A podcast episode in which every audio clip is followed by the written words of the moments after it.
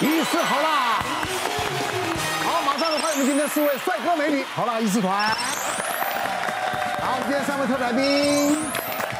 好，我们今天讲到肝跟肾呢，是我们人体的解毒最重要的一个器官。那最重要呢，它把你的身体呢所有的这个毒素能够清除干净。是。那预防疾病的发生呢，今天我们就来讲肝跟肾的。 它这叫如何受损，还有肝跟肾如何的重要。这些行为呢，好伤肝，像是花生放太久是会伤肝，爱乱吃药也会伤肝，是脂肪肝就是伤肝嘛。嗯、那喜欢吃生食也会。哎呦，我这里面占了两样哎，真的假的？哪两样？爱乱吃药我喜欢我喜欢吃沙西米啊，我也是。哦、然后呢，花生。 都没有放太久，有没有我不知道啦。新鲜的，都是新鲜的，是整包来的啦。因为你爱吃花生，没有，我喜欢吃花生。对啊，这两个四个我就占了两个。喜欢吃花生哦，因为台湾人很多人喜欢吃花生。所以我今天要讲一个头刀贝的故事哈。嗯，这个头刀贝事实上是我的肝胆肠胃科我的老师，他每次看诊哈，假设早上八点看，他就会看到下午三四点。嗯哦，假设晚上六点的门诊，人家九点就结束，要看到晚上十二点一点。哇，好认真，太认真了吧？对。 这这位老师呢，他意思是说，哦，这些病人很多从中南部上来看我，我们要认真给人家看。嗯，也是啊。可是他每次他看超过，例如说到中午，他肚子饿了哈，他就会下午一点多的时候，嗯，他的跟诊的护理师呢，就会拿一整盘的花生给他吃。嗯，好，结果他在五十四岁那一年，他忽然间觉得，嗯，我的右上腹怪怪的。嗯，好，他就自己做了超音波，就他一看吓了一跳，哇，他肝脏长了一个肿瘤。哇。 还不仅如此，那肿瘤破掉了，它里面出血哦，所以会觉得怪。对，他就觉得不太舒服，就当然是最后去做检查，发觉还是肝癌，然后肝癌已经破裂出血。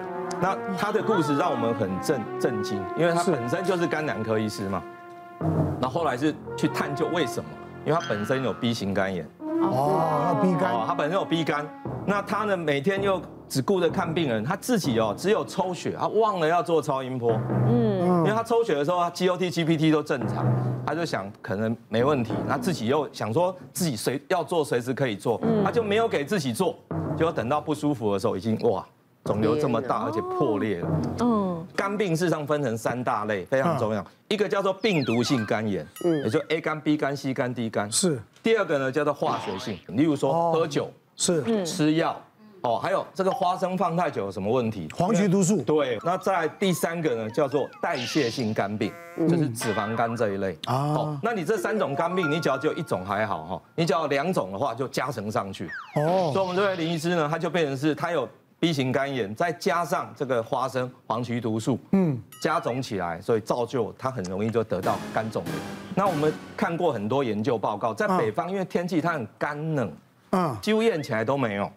但是我们这样，一般温度超过十二度，黄曲毒素就很容易产生啊，十二度，对啊，所以台湾湿热，对，所以当你把花生一拆拆封，你没有吃完，一定要放在冰箱里哦，啊，好险，你都一拆封整包吃完，真的很新鲜，很新鲜，赶快把花生收起来，你都以后我都不碰了，以后我都不碰了，而且我常常讲说，花生是长生果，长生果，我们一听这个。 拼命吃啊！对，但是要新鲜，要新鲜，新鲜的啦。所以这个黄曲毒素事实上是我我们在食品研究所他们做过很多哈花生采样来来验，只要是在室温底下放的几乎都有。哦，奶哥，我觉得我今天来来对了，来对了。对啊，因为今天在讲肝跟肾，是我这两样都有忘，都有忘。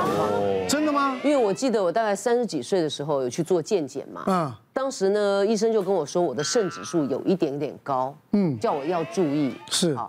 那当时年纪轻嘛，就觉得说啊，可能是太累，嗯，因为那个时候我们的工作、啊，你知道九零年代那时候，对对，很忙啊，最忙的，开玩笑，天天在赚钱呐、啊，我们常常都日以继夜嘛，都没有睡觉，是，可能就是因为太累嘛，就没有太注意，嗯，但后来就觉得越来越累，越来越累，嗯，就累到就觉得已经好像都没有没有任何能量，钞票都数不动了，嗯，哎，钞票数可能有动力一点。 就后来呢，大概差不多四十岁的时候，我又去了做了这个健康检查，嗯，发觉不对了。哎呦，我的肾指数已经高到几近衰竭，啊，就是肾功能衰竭。哦，那医生就警告说，你再不休息，就是要取肾了。是啊，所以我那时候就回想说，哦，原来我过去这么多年可能一直都没有注意到我身体一些警讯，结果当时检查出来还有个问题，就是我是严重的营养不良，因为工作压力大哈，有些工作压力大会拼命吃嘛，我是正好相反，完全没有胃口，所以我最高记录是曾经有三天都没吃东西，哇，就不饿了。工作结束之后那不行啊，得要吃东西，怎么办？就开始从喝汤、吃稀饭开始，嗯，慢慢慢慢养回来。 所以长期这个工作的压力呢，变成我现在有慢性胃溃疡，就调养很久，调养了十几年哦。是哈，对，调养十几年，现在比较好。后来哦，检查的时候也发觉我的肝功能也不好。嗯，那因为我从国中的开始就头痛，找不出来原因。嗯，我是常常睡到半夜睡的哦，然后突然头痛痛醒的。嗯嗯嗯，就是很很怪。嗯，然后因为这样，所以我就长期吃止痛药。我最高的记录。 吃六颗止痛药才止住我的头痛，所以我知道也也不对劲了，不对劲了。所以可能就说整个的工作的压力、工作的状况造成，譬如说我的肝、我的肾，然后营养不良、嗯、等等的这个状况。所以嘛，我常讲哦，你看看，哎，这个人啊，辛苦一辈子。 然后换来一个什么不好的身体，对不对？其实小小恩老师没有 B C 肝嘛，哈，没有，没有，所以听起来的话跟吃止痛药很有关系。是哦，因为小恩老师也是瘦的，所以不会有脂肪肝哈。一般胖的人比较会有脂肪肝，但是吃止痛药有时候相当伤肝。所以这算是乱吃药，乱吃药，对，乱吃药这个部分造成的肝的伤害。哎，我刚刚听到医生还讲到一个喝酒，对不对？对，喝酒也会。因为有一段时间我喝酒喝很凶。哦，这我知道，这我知道。 喝酒解压了，解压了。其实我这边也要分享一下，在药物的部分，其实特定的药物也会为我们的肝脏带来很重大的伤害。那我遇到过一个年轻的女性啊，可能是因为感情不顺，那就是跟男友吵架分手之后，嗯，有吃了一些药物。那后续呃，有几天她突然变得开始有出现一些幻觉啊，啊，疯疯癫癫的，家属就把她带来。 呃，医院的急诊就医，那家属想说，可能是因为他精神科的问题恶化，忧郁症的问题恶化，而导致会有这些幻听幻觉。嗯、那我们一开始也是召会我们的精神科、身心科医师会谈，但是同时我们问诊的过程就发现，哎、欸，这个女生有跟我们提到，她最近的尿量变得很少，而且颜色很深，就像茶色的那种颜色，同时身上有出现一些。 呃，不正常的一些肝斑啊、出血点，然后呃，眼白的部分也变得很黄，所以我们在抽血之下就发现肝功能严重上升。嗯，如果只是单纯忧郁症，应该不会有肝功能突然恶化。所以我们细问之下就发现，他因为心情不好，呃，曾经有寻短的念头，在三四天前有吃家人的感冒药，结果殊不知感冒药里面其实是有普拿疼。三四天前吃的普拿疼，呃，造成肝脏的损害。我们在追踪抽血。 才发现说肝功能已经进入肝衰竭的程度，同时比较可惜的是，如果急性期二十四小时内就医的话，呃，这个普拿疼中毒是有解毒剂的，只是因为他在当下没有及时就医，只能后续用一些点滴支持性疗法，然后造对肝脏的损失就造成无可避免的伤害。那只是因为他相对年轻，后来加护病房观察治疗之后是有顺利出院。 我们临床上也有遇到比较严重的普拿疼中毒，嗯，甚至需要到换肝的程度，那可能又等不到换肝移植的呃捐赠者，所以就因此而致命。哦，所以我们也要宣导，就是呃不要以为说呃一些忧郁呃呃的状况下吃一些安眠药呃可能会伤肝伤肾，其实一些。